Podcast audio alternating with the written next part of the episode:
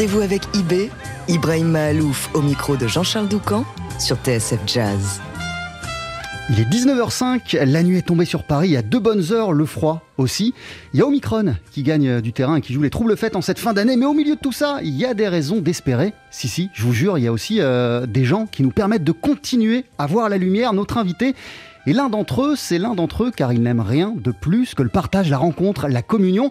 Et s'il aime autant être au contact de l'autre, s'il sait que les choses les plus grandes, on les fait à plusieurs, c'est qu'il a érigé l'improvisation en philosophie. Accepter de se perdre pour trouver des choses insoupçonnées en nous, aller au-devant de l'inconnu pour apprendre à mieux se connaître, pour faire tomber les préjugés aussi, les idées préconçues, dépasser nos peurs et mieux comprendre l'autre. L'impro permet tout ça.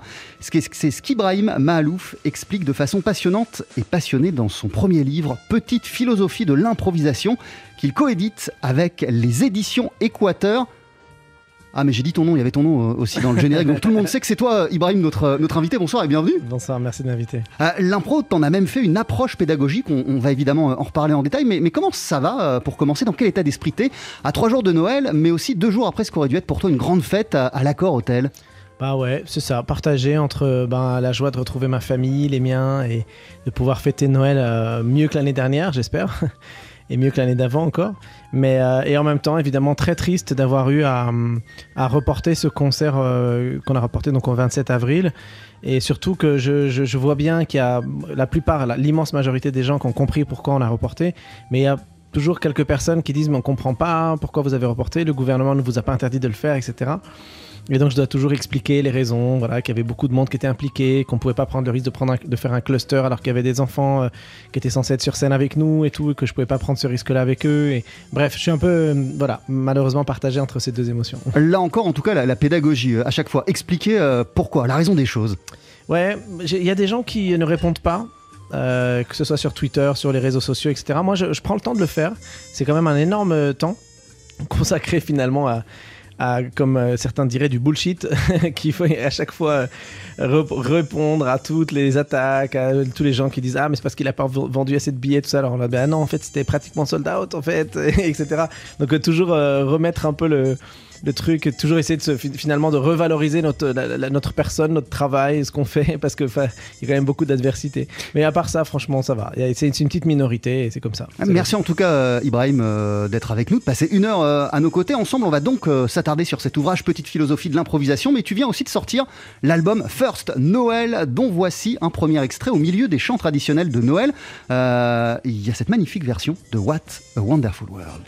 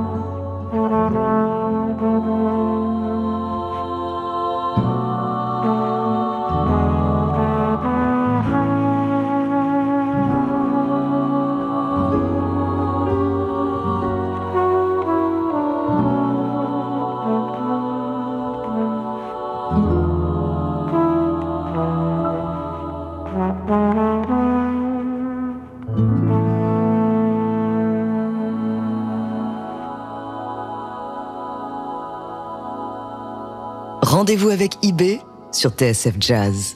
Et oui, on passe cette heure en compagnie d'Ibrahim Malouf. Tu viens euh, de sortir First Noël, dont on a entendu en extrait. Euh, What a Wonderful World. First Noël, c'est une collection de chansons de Noël. Il y en a 28 au total. Et donc aussi ce titre, What a Wonderful World. Comment il résonne en toi euh, dans la période compliquée que l'humanité traverse depuis bientôt deux ans, ce morceau, What a Wonderful World? Bah, À la base, le, titre de Louis Armstrong, moi, pour moi, il a quelque chose de céleste, il a quelque chose de hyper magique. Il arrive à avoir une profondeur et une humanité incroyable sur ce morceau-là. Et, c'est ce que j'ai, essayé de réunir autour de, ce Noël, c'est-à-dire euh, des morceaux qui sont vraiment liés à Noël, les grands classiques, les petits Papa Noël, les Mon Beau Sapin, les, tous les, les, euh, les, grands classiques américains aussi qui sont très, euh, très liés au jazz, hein, Sinatra, Bublé, etc. Un peu de pop aussi, Maria Carey, un peu de musique euh, d'Orient avec un chant syriaque qui a été chanté en araméen par Férouz. Qu'on va entendre au cours de l'émission. Alors voilà, et en fait tout ça mélangé avec trois de mes compositions, donc il y a 25 titres qui représentent un peu le calendrier de l'Avent, les 25 morceaux de, les, 25 jours de décembre, et puis trois, trois compos que j'ai faites, une pour mon fils qui, qui vient d'avoir 6 mois. Et dont c'est le premier Noël, le First Noël. Le fameux First Noël, c'est pour ça que j'ai appelé l'album comme ça en effet. Un pour ma fille et un pour, un pour ma grand-mère qui nous a quittés cette année. Et donc en fait, il y a vraiment cette idée que euh, c'est un Noël euh, très ouvert, très ouvert à toutes les cultures, très ouvert aux différentes générations. Euh, voilà, c'est pas, c'est pas un Noël uniquement pour les chrétiens ou uniquement pour les Français ou uniquement pour les gens qui aiment le jazz ou uniquement pour les orientaux ou uniquement ceci. C'est vraiment un, Noël pour, j'espère en tout cas, c'est comme ça que je le vois pour tout le monde. Mais aussi parce que Noël, c'est la période, le moment fédérateur absolu, suprême selon toi je sais pas si c'est le moment suprême, fédérateur, mais dans ma famille, c'est vrai qu'à Noël, on se réunit tous, vraiment. Et si euh, s'il y a une année qui passe et qu'il manque quelqu'un à Noël, on est un peu tous un peu tristounés. Euh, donc voilà. Mais je pense qu'il y, a toujours de très bonnes occasions de, se réunir euh, avec les gens qu'on aime. Mais je sais pas, Noël revêt ce petit truc en plus de magie, en fait. Et c'est pour ça, d'ailleurs, dans, l'album, j'ai mis ces huit chanteuses euh, qui, ont des voix absolument magnifiques et qu'on a enregistrées à Saint-Julien-le-Pauvre, à l'église Saint-Julien-le-Pauvre à Paris. Et l'idée. Euh, voilà, il y a huit chanteuses avec toi, avec Franck West au piano et avec François Delporte à la guitare. Exactement. Et c'était ça l'idée, c'est d'amener de la magie, en fait, de, retrouver cette magie. Et, clairement, euh, entre le travail qu'on a fait dans les arrangements avec Franck West, l'apport de la guitare et ces voix là qui arrivent comme ça, super on sait pas d'où, euh, un truc un peu magique comme ça. Bah, c'est ça qui, pour moi, euh, nous rapproche un peu de ce rêve. Euh, pour revenir à ce titre, What a Wonderful World, à quel point c'est important pour toi, chaque jour, quand tu te lèves, de pas perdre de vue que bah, ce monde, il est quand même fabuleux? Et d'ailleurs, est-ce que des fois, tu le penses pas? Bah, tu sais que ce titre, il est, il est soumis à deux interprétations très très différentes. Il y a, il y a évidemment ceux qui le lisent au premier degré, mais j'ai envie de dire pourquoi pas, et c'est d'ailleurs comme ça que je l'ai voulu dans mon album. Euh, bah, on vit dans un monde magnifique. C'est vrai, quand tu regardes la nature, quand tu regardes la, profondeur de l'être humain, ce qu'il est capable de faire euh, pour l'autre, pour son semblable, quand tu vois euh, la force qu'il y a dans l'humanité. Regarde, la, semaine dernière, on recevait ici la directrice générale du SAMU Social dans, dans mon émission en Probox.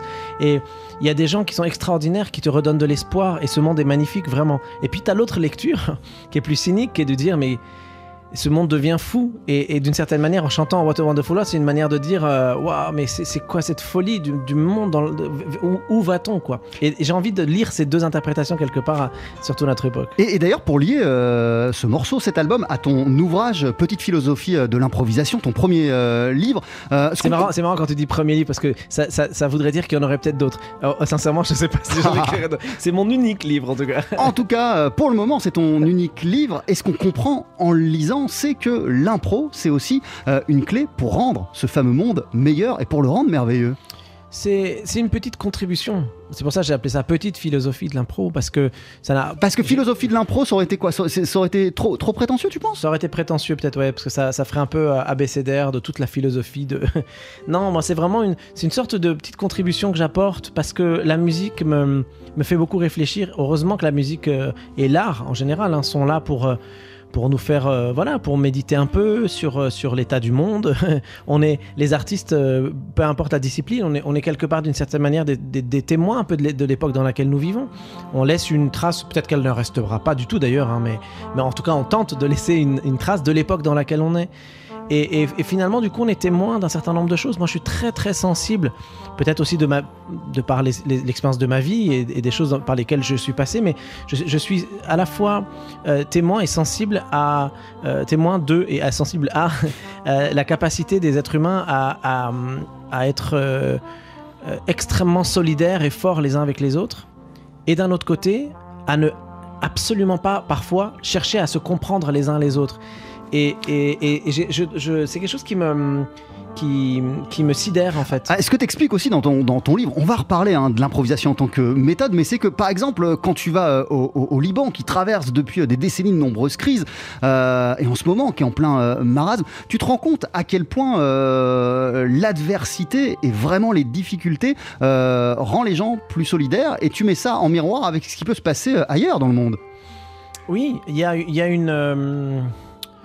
Enfin, c'est compliqué de parler de ces choses-là parce que, encore une fois, euh, parfois il, m'arrive d'essayer de, donner mon avis sur ces sujets-là et puis les, il peut y avoir des personnes qui, peuvent avoir l'impression que je donne des leçons alors que moi, juste dans, mon pays dans mon pays d'origine, c'est tellement la catastrophe et tu as des personnes qui, sont, qui peuvent être assez malveillantes et disent mais pourquoi il parle, il a qu'à aller voir chez lui comment ça se passe.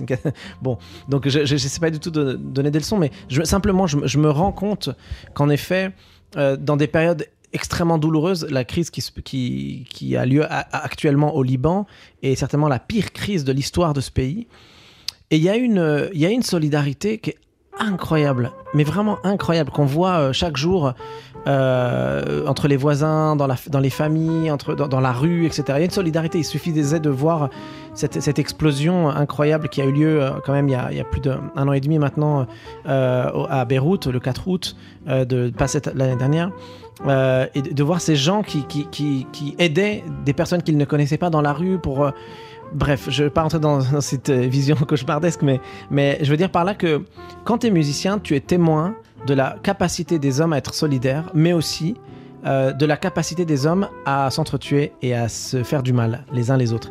Et la musique et l'improvisation en particulier, c'est vraiment une discipline qui éduque et qui aide à, construire et à repérer les points communs, les dénominateurs communs qu'il y a entre nous pour réussir à créer une œuvre en commun. Et ça, c'est vraiment quelque chose qu'il faut valoriser. À partir du moment où euh, les musiciens concernés, les musiciens d'un ensemble, d'un orchestre euh, ou autre, euh, à partir du moment où ils veulent bien jouer le jeu, parce que c'est aussi la responsabilité de chacun d'accepter de se perdre et de faire le grand saut dans l'inconnu. À chaque fois que tu relates tes expériences d'improvisation, que ce soit des, des, travaux avec, avec des orchestres même en tant que prof, euh, tu te rends compte que dans chaque groupe, au début, t'en as qui sont quand même un peu réticents. Quoi. Ouais, bien sûr, il y a des réticences. Et, c'est d'ailleurs la limite de, ce, de cette théorie et de ce livre. D'ailleurs, je le dis à plusieurs moments dans le livre, je dis, j'ai conscience que euh, ce que je suis en train de défendre dans ce bouquin a ses limites. Et, la limite, clairement, c'est lorsque en face de nous, il y a un refus catégorique de discuter. Là, tu peux plus rien faire. Je, et je raconte même une anecdote où j'étais sur scène avec des musiciens et, euh, où, euh, à un moment donné, bah, il y a un des musiciens qui a décidé d'arrêter de jouer. s'en va, alors, que, vous étiez en train de dialoguer. Alors qu'on était en train de jouer, voilà, qui range son instrument dans la boîte et qui part alors qu'on est encore devant le public. Donc il y a, y a un moment donné, tu peux plus créer d'art, tu peux plus créer de musique si la personne en face de toi n'a plus envie d'improviser. Et ben dans la vie, c'est un peu la même chose. Tu peux plus dialoguer si la personne face à toi refuse catégoriquement de dialoguer. Et donc c'est là que l'improvisation et le dialogue via l'improvisation a ses limites. Euh, ton ouvrage, en tout cas, il est passionnant. Euh, on le disait, il s'appelle Petite philosophie de l'improvisation. Tu le coédites avec les éditions euh, Équateur tu donnes des concerts dans tous les sens, tu sors un album par an, tu travailles énormément avec le, cinéma. depuis un an et demi, tu es aussi animateur radio. comment tu as trouvé ou même réussi à trouver le temps pour, pour, pour t'atteler à un ouvrage? En fait, j'avais. Ça fait, ça fait peut-être plus de 6-7 ans que j'écrivais autour de l'improvisation. J'avais écrit tout un, je sais pas, 300-400 pages. Et un jour, je rencontre une éditrice, euh, que je salue d'ailleurs de tout, euh, de tout mon cœur, qui s'appelle Jeanne Femme Tran, qui m'a aidé à structurer ce livre. Et, en fait, qui m'a dit, mais tu voudrais pas euh, publier quelque chose avec toute l'expérience de ta vie, machin, tes rencontres et tout? Je lui ai dit, écoute, s'il y a un truc que je voudrais partager, c'est euh, la richesse de ce qu'apporte l'improvisation et, et partager vraiment mes idées là-dessus. Et j'ai déjà écrit quelque chose, mais je sais pas ce que ça vaut. Et donc je lui ai envoyé, elle m'a renvoyé la version. Ça c'était Et donc, il y avait déjà les 240 pages. euh, manu- non, il y avait, il y avait une, une- une énorme partie de ce livre qui était écrite, mais complètement structurée différemment. Et elle m'a aidé, en fait, euh, en, en- en posant des jalons à travers d'autres expériences que j'ai pu vivre, à, à structurer tout ça dans une histoire qui tenait vraiment la route. Ah ouais, parce qu'il y a plein de. C'est évidemment pas le propos du livre, mais il y a quand même des anecdotes, ou en tout cas, tu, tu, euh, par moments, des, des- des épisodes, des événements, des moments de ta vie euh, qui sont autant de portes d'entrée, euh, ou en tout cas de moments qui ont alimenté ta réflexion et, qui t'ont conforté dans l'idée que l'improvisation, non seulement en musique, c'est central, mais que ça peut au- au- aussi devenir une, une philosophie de vie. En fait, je, je- je sens que l'impro euh, m'a aidé, en tout cas moi, à construire mes réflexions humaines, mes réflexions sociales, mes réflexions euh, avec le monde qui m'entoure, etc. À, me, en fait, à me positionner. euh, face à mes élèves, face à mes profs, face à ma famille, face à, au milieu professionnel avec lequel je vis, etc. Et, hum, et- et à partir du moment où, tu- où je décide de, de raconter ça, il faut, il faut que je fasse, j'en fasse les preuves. Il faut, faut que je raconte pourquoi. Et donc pour raconter pourquoi, il bah, faut que je raconte des anecdotes, des histoires euh, spécifiques avec, euh, avec des personnes euh, vraies qui ont existé, avec qui j'ai vécu quelque chose de fort, et de raconter ça pour expliquer pourquoi. Par exemple, je raconte cette histoire où Ar- Ar- Archie Shep m'invite à Porquerolles à Ah, je sur qu'on en parle de cette histoire. C'était en 2004 ou 2005. C'est ça, j'ai encore pas sorti d'album, je suis pas du tout dans le milieu du jazz, mais je m'intéresse beaucoup à ça. Puis je, rencontre une ou deux personnes qui me disent Bah, Ibrahim, on a la possibilité éventuellement, si ça t'intéresse, de proposer à Archie Shep euh, que tu montes sur scène avec lui. Est-ce que ça t'intéresse? Je dis Mais oui. Alors que euh, vraiment, je, découvre encore le langage du jazz. Je, suis étudiant encore euh, en musique classique au Conservatoire de Paris. J'ai encore même pas sorti d'album, rien. Et Archie pour ceux qui ne connaissent pas, c'est comme juste un monument du free jazz américain et qui est installé en France depuis quelques années maintenant. Et donc on m'invite à, poser un son euh, lors d'un de ces concerts et ça se passe très très mal. Et, et, euh, ça se passe mal non pas parce que euh, non pas parce que euh, lui en tout cas m'a- m'a m'a- m'a mal reçu ou quoi, mais simplement le, je, ne, je ne savais pas comment ça fonctionnait et j'étais censé venir improviser. Tu sais pas comment ça fonctionne et, et en même temps euh, t'arrives, ils sont en train de répéter et, et, et, on pas t'invite pas, à monter sur scène euh, et Pour à la les rejoindre pour la répète Voilà. et à la fin tu dis eh, coucou je suis là et on te dit euh, Bah, on me dit ben, tu- on verra bien sur scène. exactement c'est ça. rendez-vous tout à l'heure On verra, on verra. En fait, il me dit un truc du genre, on verra ce que t'as dans le ventre. Il me dit un truc comme ça euh, avant de monter sur scène. Et donc, il m'invite sur un morceau. Alors, je n'ai aucune idée de la grille, aucune idée du morceau. Je sais rien du tout. Et donc, ça se passe vraiment très très mal. Et je raconte que euh, après cette histoire-là, il y a bon, je vais pas tout raconter non plus, mais mais euh, c'est quelque chose qui m'a éveillé à quelque. Enfin, je- ça m'a ça m'a réveillé, ça m'a fait tilt euh, par rapport à un certain nombre de choses sur le sur mon rapport avec l'improvisation. Comment à un moment donné tu te retrouves dans improviser, c'est faire face à l'imprévu. Donc là, en l'occurrence, j'étais vraiment dans l'imprévu total. Qu'est-ce que je fais si je suis face à une situation artistique où je ne suis pas préparé Comment je vais devoir m'exprimer au milieu de tout ça Euh, mais en même temps, euh, sans non plus tout dévoiler, euh, à un moment, dans cette situation et dans certaines situations, et ça se retrouve à plusieurs moments de ta vie, euh, tu décides non pas de renverser la table, mais tu décides de bifurquer. Il y a, il y a aussi l'improvisation, c'est parfois des coups de tête. Mais en fait, ce qui est intéressant dans l'improvisation, c'est qu'elle t'encourage à ne pas avoir peur de te tromper, à ne pas avoir peur de faire un choix qui n'est pas celui qui est préétabli, ni pour toi, ni en général. Euh, ça t'amène en fait à, valoriser la recherche, à valoriser l'erreur. Euh, moi aujourd'hui, j'assume complètement que sur scène, il m'arrive de me tromper et parfois de faire de- des énormités hein, euh, musicalement. Et, je le revendique. Je, suis en train de chercher, donc ne m'en veux pas. C'est- une recherche.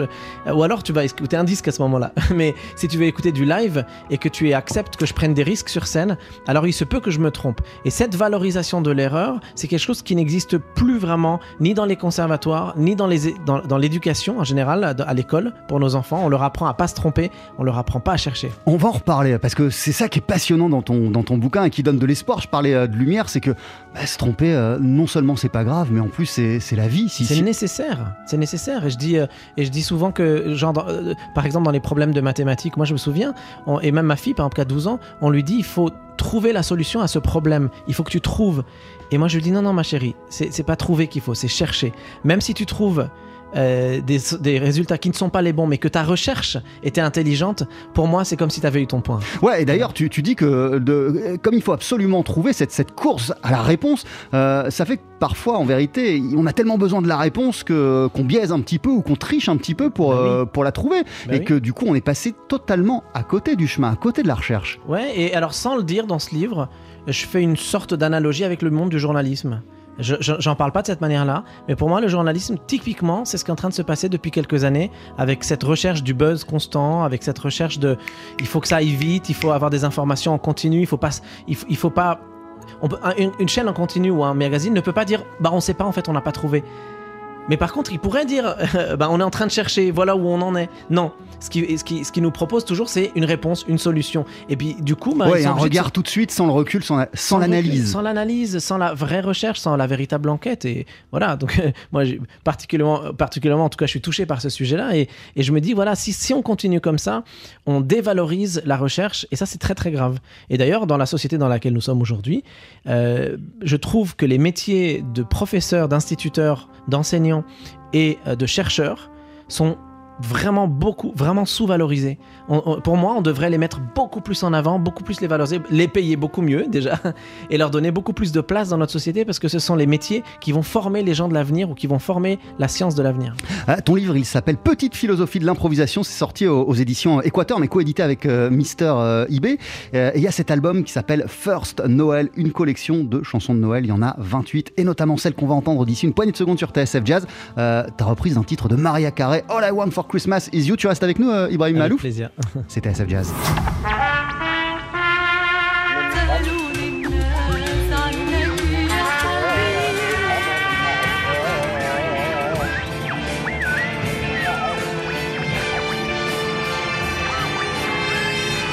Rendez-vous avec IB, une heure avec Ibrahim Malouf sur TSF Jazz.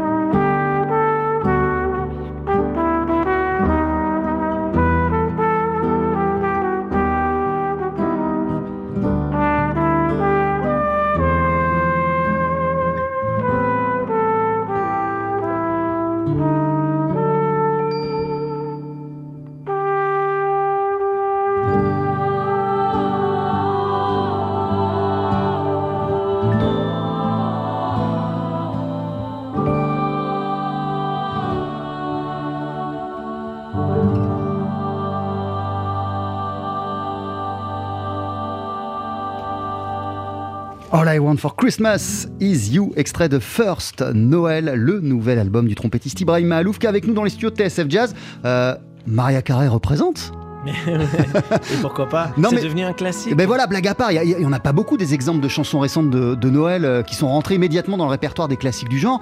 Euh, en vérité, c'est la seule de ces chansons-là. Euh, Qu'est-ce qui en fait un, un véritable classique de Noël, selon toi? Bah, je pense que la chanson, elle, elle va, elle aura bientôt 30 ans. Qu'elle s'est installée de manière euh, constante dans le, dans le répertoire. Qu'elle a Sans qu'on s'en rende compte, elle s'est installée de façon assez naturelle en fait. Ben, si elle est plébiscitée à ce point-là, c'est que les gens l'aiment. Et, et puis c'est une, c'est une chanson que Maria Carey a composée elle-même. Et elle a du talent, Maria euh, pour, pour euh, composer. Elle compose de très belles choses. Moi, je trouvais que la mélodie... euh, moi, j'adore cette mélodie. Je trouvais simplement qu'elle était arrangée de manière très pop, joyeuse, tout ça, commerciale. Mais que derrière la mélodie se cachait... Enfin, derrière cet arrangement se cachait une mélodie vraiment, vraiment très, très belle. Et j'avais envie de la mettre en valeur. Et d'ailleurs, je tiens à dire un truc simplement, c'est qu'on parlait de la, justesse des choses et de l'improvisation et tout ça, mais euh, aujourd'hui, on cherche toujours à tout corriger. Mais euh, le fait de ne pas corriger, ça veut pas dire faire de l'à peu près. Ça veut pas dire être dans la- dans, dans l'amateurisme ou dans des choses moyennes. Et j'en tiens pour preuve ces choristes sur cet album euh, qui sont d'une précision. Je ne sais, pas- si les gens euh, arrivent à, entendre vraiment la précision de ces voix. Rien n'a été retouché, rien n'a été autotuné. rien- elles ont chanté comme on les entend dans cette église. Elles étaient d'une perfection hallucinante. Et ça s'est fait euh, sans maquillage, sans autotune derrière, sans, euh, correction. C'est vraiment les voix pures comme on les entend là. Elles ont chanté exactement comme ça. Et ça aussi, c'est l'improvisation. Improviser, c'est pas forcément euh, sortir des notes euh, qui viennent par ta tête. C'est aussi parfois interpréter des choses de la manière la plus naturelle possible et avec une précision et une justesse implacable. Et c'est ce qu'elles ont fait dans cet album.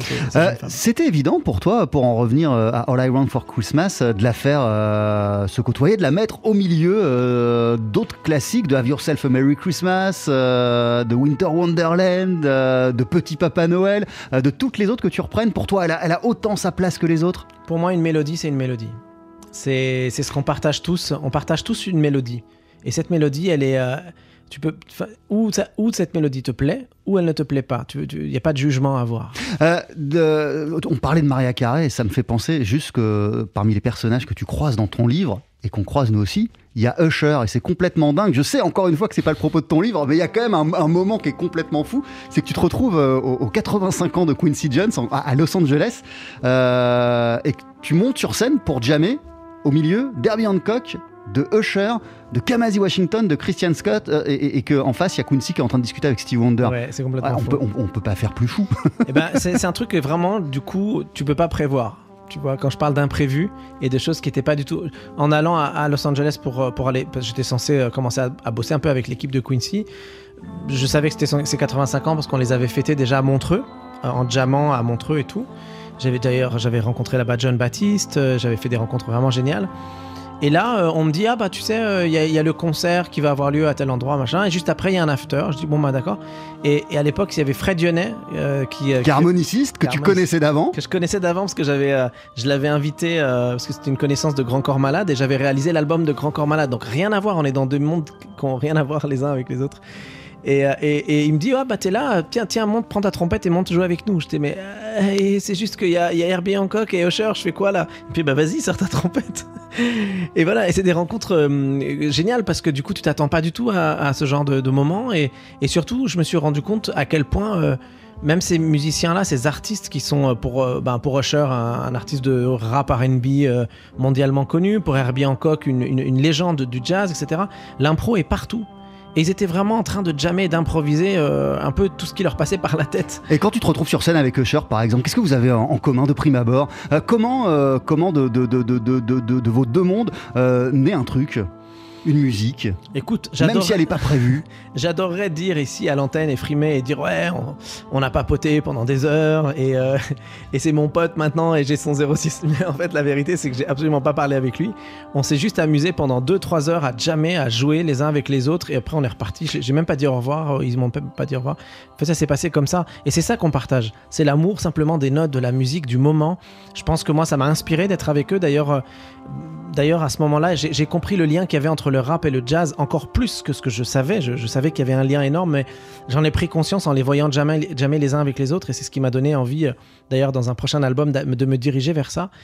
Et, et, euh, et- et je me suis rendu compte aussi qu'il n'y avait aucun jugement, ni de l'un vers l'autre, ni de l'autre vers l'un. C'est, c'est vraiment, ils partagent la même vision des choses, la même mélodie, encore une fois. Donc, t'es- t'es- même d'un moment euh, comme ça, bon, qui est complètement fou, euh, au-delà du souvenir, euh, t'en as, t'en as retiré quelque chose euh, qui, qui, qui, te conforte encore dans, dans, dans, dans, dans, dans le fait de mettre l'impro au centre de ta vie, mais aussi dans, dans ce qu'est ta démarche artistique, dans, ton, dans, dans, dans tes inspirations, dans tes envies, dans tes idées? Mais oui, moi, ma- ma- m- à l'é- à l'époque où j'étais étudiant au Conservatoire de Paris, en classique, je me suis confronté à beaucoup de réticences euh, quant au mélange des styles. Euh, c'est comme si on nous disait, mais tu sais, la musique classique, c'est une musique noble, intouchable, il faut pas la souiller, il faut pas l'abîmer. Et, pour moi, c'était pas ça la musique. Il y avait un truc qui me, dérangeait dans, dans ce regard qu'on portait. Ensuite, j'ai décidé du coup, parce que j'ai j'ai senti que j'étais pas en adéquation avec cette vision-là, je me suis dit, tiens, je vais peut-être aller vers le jazz parce que le jazz me ressemblera plus. Et je me suis confronté à quelque chose d'assez similaire, mine de rien. Euh, faut pas croire, je, sais qu'il y a beaucoup de gens qui nous écoutent qui adorent le jazz, mais il faut qu'ils soient conscients aussi que dans le jazz, il y a aussi énormément de conservatisme. Et le jazz, c'est pas seulement l'impro, c'est pas seulement les jams, c'est pas seulement la liberté euh, telle qu'elle a été prônée pendant longtemps, euh, et en particulier par les Afro-Américains. Le jazz, c'est devenu aussi en partie une musique intouchable qu'il faut surtout pas abîmer, qu'il faut surtout.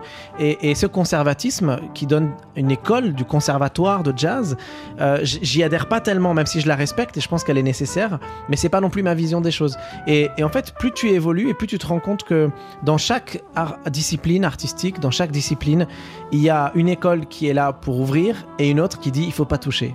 Voilà, et c'est un fait. euh, voilà, je, je- je regrette simplement que dans la musique classique qu'il n'y ait pas plus d'ouverture et j'espère, euh, avec un projet que je suis en train de monter en ce moment, On va en parler à la fin Ah, de voilà. l'émission parce que quand même quand on lit ton livre, déjà on apprend des tonnes de trucs sur toi, mais à la fin du bouquin comme ça tu nous glisses euh, une info sur ce qui s- l'un de tes grands projets de 2022, mais on réserve ça pour la fin. Avant cela, euh, Ibrahim, avant de par- de parler de la fin, revenons peut-être euh, au début, euh, à ton enfance. En vérité, euh, l'improvisation, euh, elle est née chez toi euh, parce que euh, eh ben, dans ta famille, il y a eu un double équilibre. Il y a eu euh, une éducation musicale assez stricte euh, du côté de ton papa, euh, une éducation et, et un apprentissage de la trompette, et puis de l'autre, du côté de ta maman, un piano qui trônait comme ça dans votre salon, euh, et tu pouvais t'y tu pouvais installer et faire tout ce qui te passait par la tête. Librement, ouais, absolument.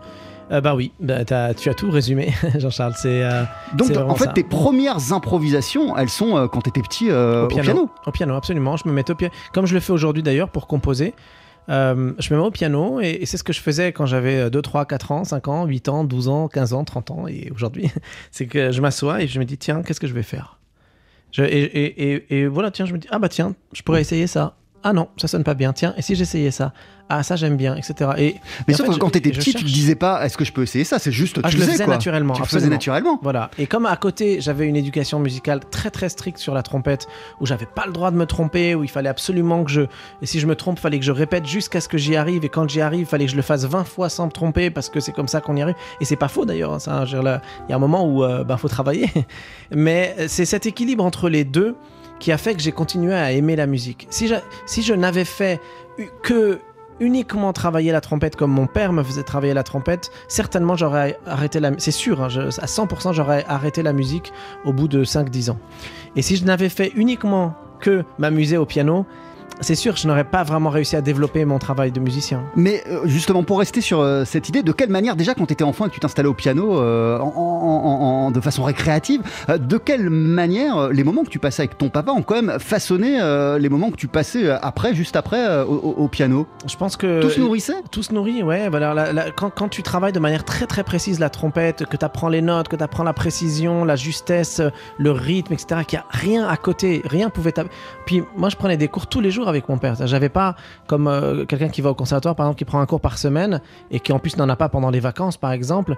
Il- un cours par semaine, ça veut dire qu'il y a six jours où tu bosses mal, en fait, parce que tu es tout seul. Ouais, ouais. Euh, moi, j'ai jamais eu un jour où je bossais mal. Mon père était là tous les jours, strictement tous les jours. Donc, euh, euh, donc j'avais cette précision dans le jeu qui faisait que quand je me mettais au piano, je m'amusais, mais fallait pas non plus faire complètement n'importe quoi. Fallait que ça sonne quand même un peu bien. Mais donc, faut faire les, faut- il, faut, il faut absolument les deux pour, pour devenir un bon improvisateur et un bon musicien. Je sais pas ce qu'il faut pour devenir. J'ai pas de sauce miracle, mais si je peux donner un conseil. En tout cas, et c'est ce que je fais à chaque fois, parce que je travaille beaucoup avec les jeunes, euh, et, dans les écoles, dans les conservatoires, dans les lycées, etc. Je rencontre souvent beaucoup, beaucoup de jeunes, et c'est ce que je leur dis. Je leur dis surtout, travaille très très très bien ton instrument, vraiment le plus précisément possible. Ne sois pas trop euh, laxiste avec toi-même. Vas-y, va jusqu'au bout de l'effort qu'il faut faire pour vraiment être extrêmement précis. Et à côté de ça, libère-toi, donne-toi le, euh, autorise-toi à côté sur un autre instrument, peut-être une guitare, un piano, autre chose, à faire vraiment tout ce qui te passe par la tête. Et là, pour le coup, vraiment, tu t'en fous complètement si tu te plantes. Ça, c'est pas grave. Faut que tu aies les deux chemins. Et c'est ce que je leur dis à chaque fois. Et je, leur conseille, je les conseille vraiment beaucoup dans cette direction-là.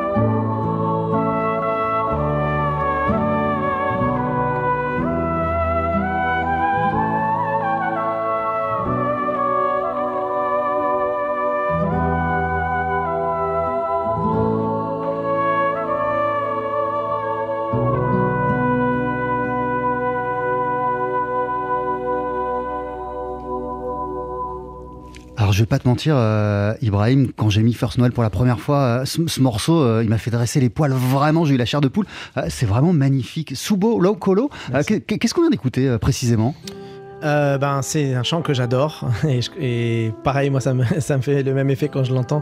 La première fois que j'ai entendu ce morceau, c'était un. Enfin, enfin ce morceau, c'était une, un- une prière euh, syriaque, euh, en chantée à la base en araméen, euh, que Férouz a chanté d'ailleurs. Ouais. Donc euh, voilà, donc moi en écoutant euh, cette chanson, bah, ça me fait un, voilà, ça, ça me fait voyager. Je l'aime beaucoup et je me suis dit tiens, fallait que je l'intègre dans ce- cet album de Noël. C'est une chanson de Noël, une musique de Noël.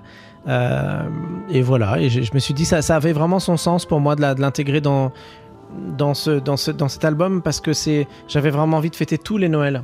Les Noëls euh, chrétiens, mais aussi les Noëls orientaux, mais aussi les Noëls de jazz, les Noëls, euh, bah, les Noëls de Petit Papa Noël, les Noëls euh, complètement œcuméniques, complètement laïques, complètement. Voilà, c'est. J'avais, j'avais pas envie de faire un Noël uniquement pour une communauté ou uniquement pour une tranche d'âge ou pour. J'avais envie que ça parle à tout le monde. Et, euh, et voilà. C'est l'album First Noël. Il y a aussi ce livre Petite philosophie de l'improvisation qui est sorti chez Équateur et Mister euh. Petite question euh, comme ça. Euh, Qu'est-ce que tu as pensé de cet exercice de te poser et, et- et de coucher tes idées sur papier, ensuite de les structurer, de les chapitrer et d'en faire un livre? Eh ben, j'ai bien aimé. Ça, ça ressemble un peu à- au, au process qui consiste à structurer ses idées quand on enseigne. Euh, moi, j'enseigne depuis très longtemps maintenant. J'ai commencé à enseigner à l'âge de 17 ans. Et, je me, suis, et j'ai pris conscience de l'importance d'enseigner parce que ça te ça t'oblige à structurer tes idées. Tu peux pas enseigner quelque chose à quelqu'un et ne pas, ne pas t'être posé certaines questions et ne pas avoir classé les idées d'une certaine manière, etc. pour réussir à les exprimer. Et là, du coup, sur l'improvisation, j'avais, je, je crois que j'avais envie de, de transmettre tout ce que j'ai transmis dans ce livre. Et fallait fallait donc les structurer. Et j'ai, été aidé pour le faire parce que c'est évidemment de donner un cours d'une heure ou, euh, ou faire des ou donner des cours euh, de trompette ou d'impro. euh, C'est, pas pareil qu'écrire un bouquin. Ça, ça- écrire un bouquin, ça nécessite un peu plus de travail. Ça nécessite plus de travail. Après, même si euh, quand tu as rencontré l'éditrice, tu avais déjà de ton côté commencé à bosser, tu dirais que tu as mis combien de temps pour l'écrire ce livre? Ben, je dis voilà, la, première fois que j'ai vraiment euh, écrit un truc du début jusqu'à la fin, euh, c'était il y a 6-7 ans. Et après, euh, je pense qu'on a mis 3 ans vraiment pour le, pour le, structurer, comme, le structurer comme il fallait. Mais, mais j'ai pris beaucoup, beaucoup de temps parce que je suis quelqu'un qui est très lent quand il s'agit d'écriture. Euh, et, et donc euh, voilà, et heureusement que euh, Jeanne Fan, Femme Tran était là et qu'elle m'a beaucoup aidé justement pour, pour bien choisir. Il y a des, il y a des fois, je lui ai envoyé tout un, tout un texte et elle me barrait des passages entiers. Elle me disait, mais ça, tu l'as déjà dit, ça, c'est, pas nécessaire de le dire de cette manière-là. Tu peux le dire en une phrase, etc. Et donc, elle, elle m'a énormément aidé. Toi, t'avais pas ce recul-là par toi-même?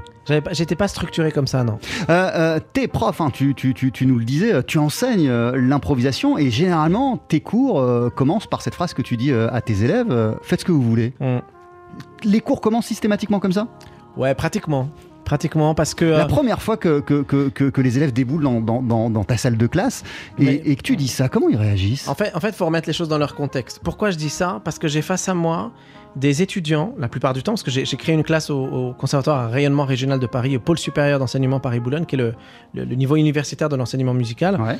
Et, et quand j'ai créé cette classe, j'ai vraiment remarqué que j'avais face à moi des élèves qui avaient entre, on va dire, 16 et euh, 32 ans, à peu près, en moyenne, c'est à peu près ça, du simple au double, euh, qui tous étaient formatés à l'idée qu'il fallait surtout pas se tromper. On en revient à cette idée-là, mais il fallait surtout pas qu'ils se trompent. Il fallait surtout pas euh, faire quelque chose qui n'ait pas de sens. Il fallait surtout pas dévier du chemin sur lequel ils étaient euh, et, on les- et- et sur lequel on les a habitués à jouer.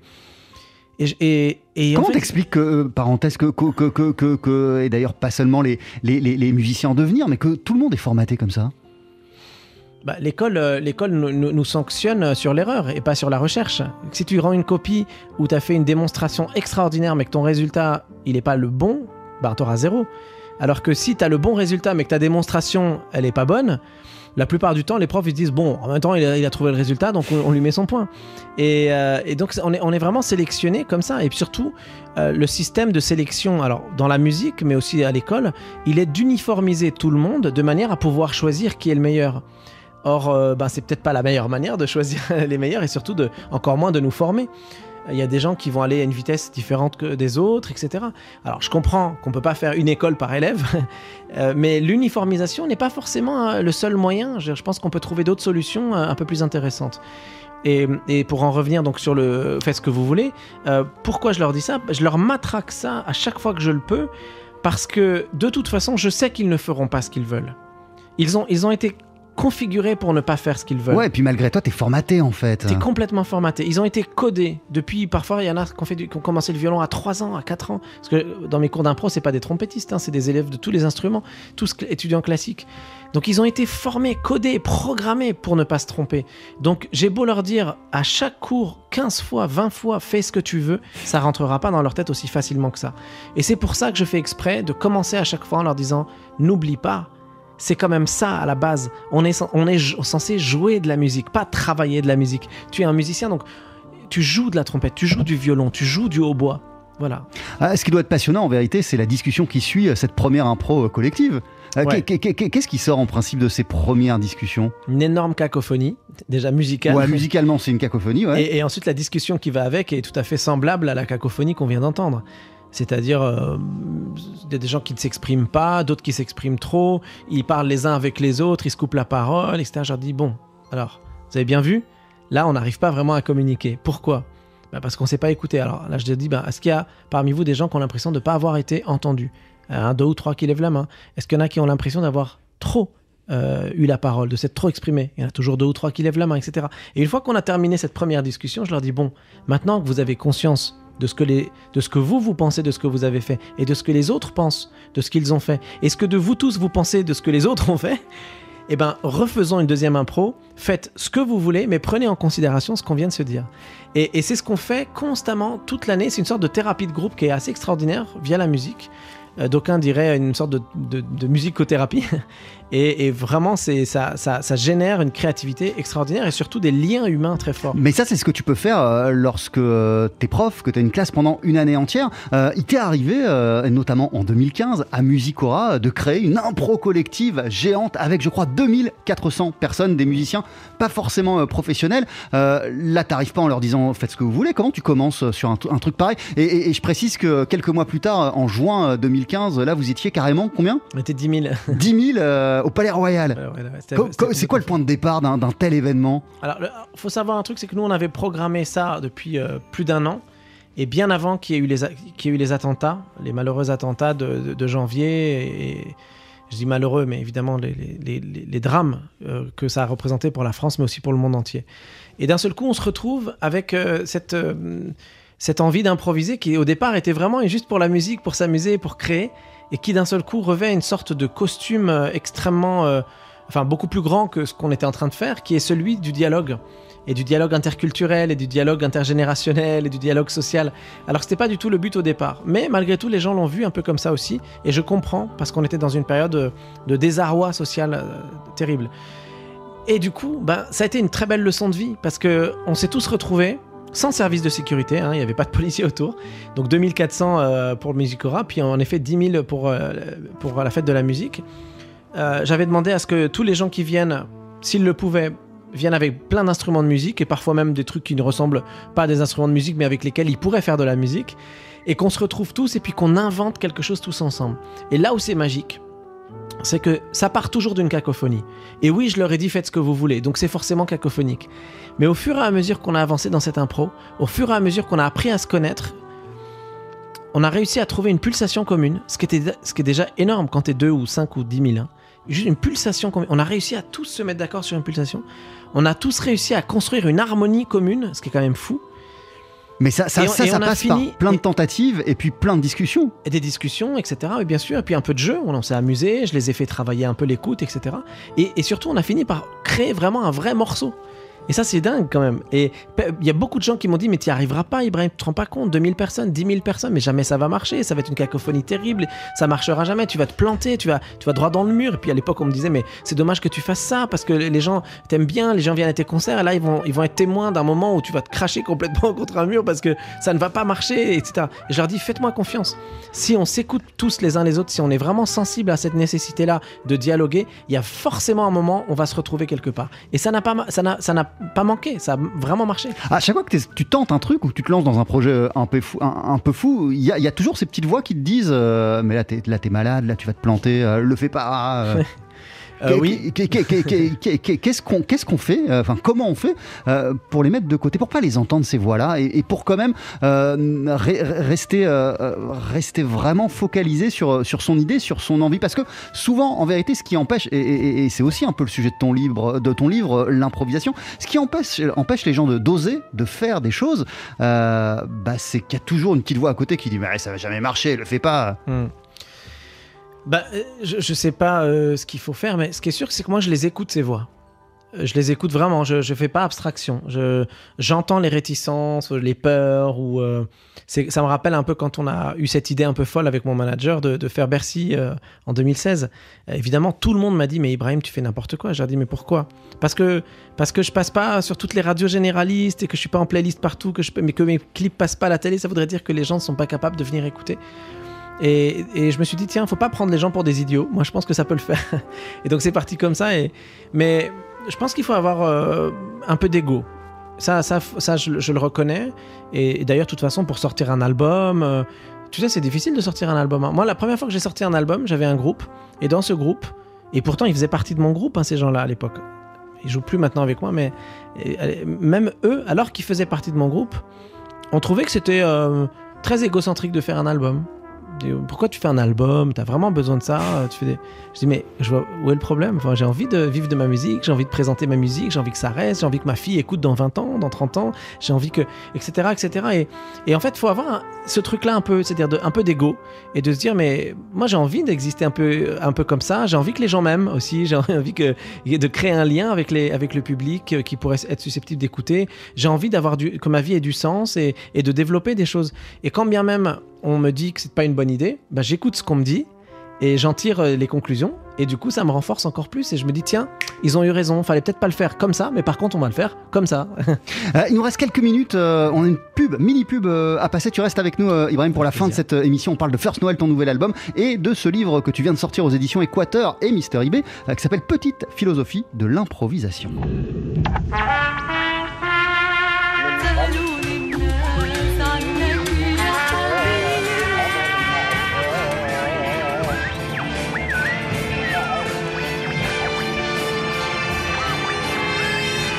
Rendez-vous avec IB, une heure avec Ibrahim Mahalouf sur TSF Jazz.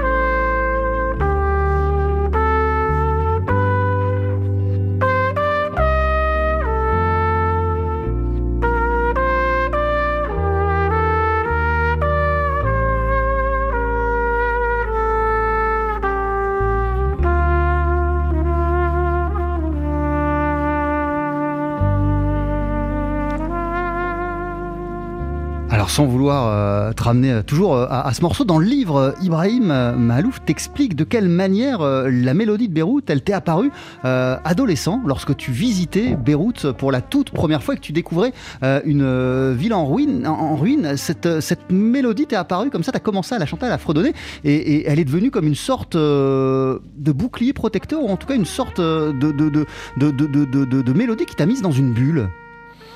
Euh, oui, j'ai, je, je je compose de, je- j'ai commencé à composer très très jeune parce que comme, comme on le disait au début de cette émission, quand je me mettais sur le piano de ma mère, que je faisais un peu n'importe quoi, au final, ce n'importe quoi, euh, ça aboutissait toujours à un petit quelque chose quand même. Alors c'était, ça valait ce que ça valait, mais ça, mais il y avait quand même quelque chose qui naissait de ce truc-là. Et, et quand tu fais ça quand t'as 4 ans, 5 ans, puis 6 ans, 7 ans, 8 ans, 9 ans, 10 ans, 11 ans, 12 ans, t'arrives, j'avais, en 93, j'avais 12 ans, ça faisait déjà 6-7 ans que je faisais ça tout le temps, tout le temps. Je passais ma vie à faire ça. Enfin, moi, je jouais pas aux jeux vidéo, par exemple, je regardais très peu la télé. Mais par contre, sur mon piano, sur le synthé que mon père m'avait offert et tout, je, passais mon temps à faire ça. Et il y a un moment, forcément, où, euh, où, quand ça fait 7 ans, 8 ans que tu fais ça, même si t'es un enfant, et peut-être peut même parce que t'es un enfant, il y a des choses qui naissent et, euh, qui peuvent euh, avoir un certain sens. En tout cas, pour, pour, pour moi, c'était mon cas. Et cette mélodie-là, elle est née à ce moment-là. Voilà, j'avais, j'avais 12 ans. Euh, je, chantonnais une mélodie, puis c'était celle-ci. Et puis après, quand je suis allé au piano euh, et que j'ai rechantonné cette même mélodie, que je l'ai harmonisée, bah, ça, ça a donné cette mélodie-là. Et ça reste, et, c'est un- c'est un- c'est- c'est une sorte de libération. Dans ce livre, je parle d'inspiration, d'expiration. Euh, le- le cycle dans lequel on est, dans, lequel euh, le cycle de la création, le cycle de la vie, ce sont des choses qui sont très très proches l'une de l'autre. On, s'inspire et à un moment donné, on, expire. C'est pas par hasard, qu'on utilise ces termes-là aussi. Et, et à, ce- à cet âge-là, plus que jamais, on a envie de, de- de s'inspirer et d'expirer. Et si le morceau euh, s'emballe à la fin, euh, s'il s'énerve, c'est que t'écoutais aussi euh, à fond Led Zepp à cette époque de ta vie. En fait, c'est non, c'est le jour même où j'étais en, j'étais en train de me balader dans Beyrouth et que j'ai composé cette musique. Euh, j'avais, euh, je, je raconte souvent cette histoire, mais j'avais, j'avais volé le, j'avais, enfin, j'avais chouré le, le- le Walkman de ma sœur qui a 3 ans plus que moi, et, et je l'avais pris avec moi en me baladant dans les rues de Beyrouth. Et, et- à un moment donné, j'appuie sur play. Et je découvre la musique que ma sœur écoutait. Et elle, elle écoutait Led Zepp, euh, Pink Floyd et plein de trucs comme ça. Et là, il y avait une cassette de Led Zepp. Et donc, je découvre Led Zepp pour la première fois en baladant dans les rues de Beyrouth, juste après avoir composé ce thème. Ah, euh, si on se projette euh, en 2022, euh, Ibrahim, on apprend en lisant ton livre qu'un de tes grands projets pour l'année à venir, c'est la naissance d'un orchestre de musique classique spécialisé dans l'improvisation. Il a même déjà un nom, cet orchestre. il va s'appeler le Free Spirit Ensemble. Quel va être son acte de naissance? Alors, ça, oui, l'orchestre des, esprits libres, Free Spirit Ensemble, c'est un orchestre qui va donc euh, naître là, en janvier, euh, bah en janvier qui vient, 2022. Euh, c'est, si tu veux, c'est une sorte de, de, c'est ma contribution, c'est une sorte de petite contribution au monde de la musique classique. Moi, j'ai quitté le, bah, je n'ai pas complètement quitté le monde de la musique classique, mais je me suis un peu éloigné de l'environnement de la musique classique il y a à peu près 20 ans quand je me suis lancé dans, mes projets, euh, un, peu moins, on va dire 17 ans, 18 ans, euh, parce que je n'ai pas, pas trouvé ma place euh, dans, dans la musique classique et pourtant j'avais vraiment fait tout ce qu'il fallait pour. J'avais vraiment. j'avais joué le jeu quoi jusqu'au bout. J'avais joué le jeu de l'assimilation même pour aller sur euh, une rhétorique euh, plus politique. C'est-à-dire que euh, j'avais fait tout le nécessaire, j'avais acheté les chaussures qu'il fallait, j'avais acheté mon queue de pie, j'avais, fait des photos comme il fallait faire, j'avais passé les concours internationaux, je les avais gagnés, j'avais fait le concours d'entrée et le concours de sortie du Conservatoire de Paris, j'étais diplômé du Conservatoire de Paris, j'avais, j'avais fait tout le chemin qu'il fallait pour être bien dans la musique classique. Et j'arrivais pas à, à être invité dans les festivals. Les grands festivals de musique classique ne m'invitaient pas. Et c'est pas un, reproche, c'est simplement qu'ils ne me trouvaient pas une place. Et je parlais un jour avec Maurice André au téléphone qui m'a dit, tu sais Ibrahim, euh, c'est normal parce que c'est difficile pour euh, le monde de la musique classique d'accepter que ce soit quelqu'un qui s'appelle Ibrahim qui leur explique comment on joue Bach ou Haydn. Et à l'époque, euh, je, je sais pas que je l'avais mal pris, mais j'étais un peu bougon. Je me disais, mais pourquoi il me dit ça C'est pas cool et tout. Et après, j'ai compris que c'était très bienveillant ce qu'il me disait, parce que lui-même avait aidé mon père 40 ans plus tôt à jouer Vivaldi, donc c'était pas lui qui allait être comme ça. Et, donc il m'a expliqué ça. Je me dis, bah il a peut-être raison. Faut peut-être que j'aille euh, ailleurs. Peut-être que j'ai qu'à sortir. Je reviendrai plus tard. Et ben là, je reviens.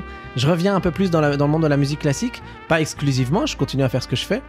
Et je prépare un album euh, même qui va être euh, qui a rien à voir avec la musique classique. Mais pour ce qui concerne le domaine de la musique classique, je reviens et je reviens en force avec ce projet d'orchestre parce que je pense vraiment qu'il y a quelque chose qui pourrait faire vraiment beaucoup de bien à la musique classique, c'est qu'on réintègre l'improvisation dans son dans tout, dans le cursus, dans la, composition, dans le jeu, que tous les étudiants qui commencent à faire du solfège, quand ils commencent à faire un instrument dans un conservatoire, ils aient et du solfège et à côté un cours d'improvisation.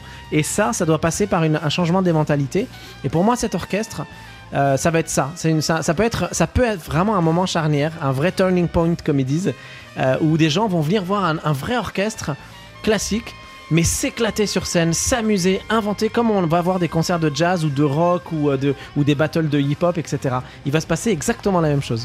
Du coup, euh, l'orchestre est déjà constitué, j'imagine, si euh, son activité va débuter On a en, commencé à en- en travailler, janvier. Euh, Premier concert le 15 janvier euh, au musée d'Orsay. C'est un ciné-concert sur. Enfin bref, voilà, ça, je ne vais pas trop en dire, mais, euh, mais euh, ça va être vraiment le tout premier concert de cet orchestre. Rendez-vous le 15 janvier Mhm. et rendez-vous aussi le 27 avril à l'Accord Hôtel pour ce grand concert. Euh, Il y a plein d'autres dates. si on va sur ton site internet, tu seras aussi le 8 janvier à Chamonix, en février à des trucs, le 19 février au Touquet, non le 19 février à Chamonix, pardon, le lendemain au Touquet, le 28 février à Angoulême, le 8 janvier ce sera en fait à Lens et plein plein plein d'autres dates. Euh, merci beaucoup d'être passé nous voir Ibrahim Malouf. Mais merci de m'inviter. On te souhaite de joyeuses fêtes Mais merci beaucoup. à merci toi et- et à toute ta famille. Merci d'avoir parlé avec beaucoup de bienveillance de ce livre. Bah, il, est, il est- il est fabuleux, il est passionnant et d'ailleurs je suis sûr qu'il y a encore plein de gens, tu me disais qu'il y a du monde dans les rues, Euh, il y a plein de gens qui sont à la recherche du cadeau, ça c'est un cadeau euh, en or. Petite philosophie de l'improvisation paru, coédité par les éditions Équateur et Mister eBay et donc cet album First Noël, ton nouvel album Ibrahim Malouf, on se quitte en, en écoutant euh, un extra à la fin, il y a des compos euh, à toi et notamment ce titre The Last Christmas Eve. Joyeuse fête, à très très vite. Merci beaucoup.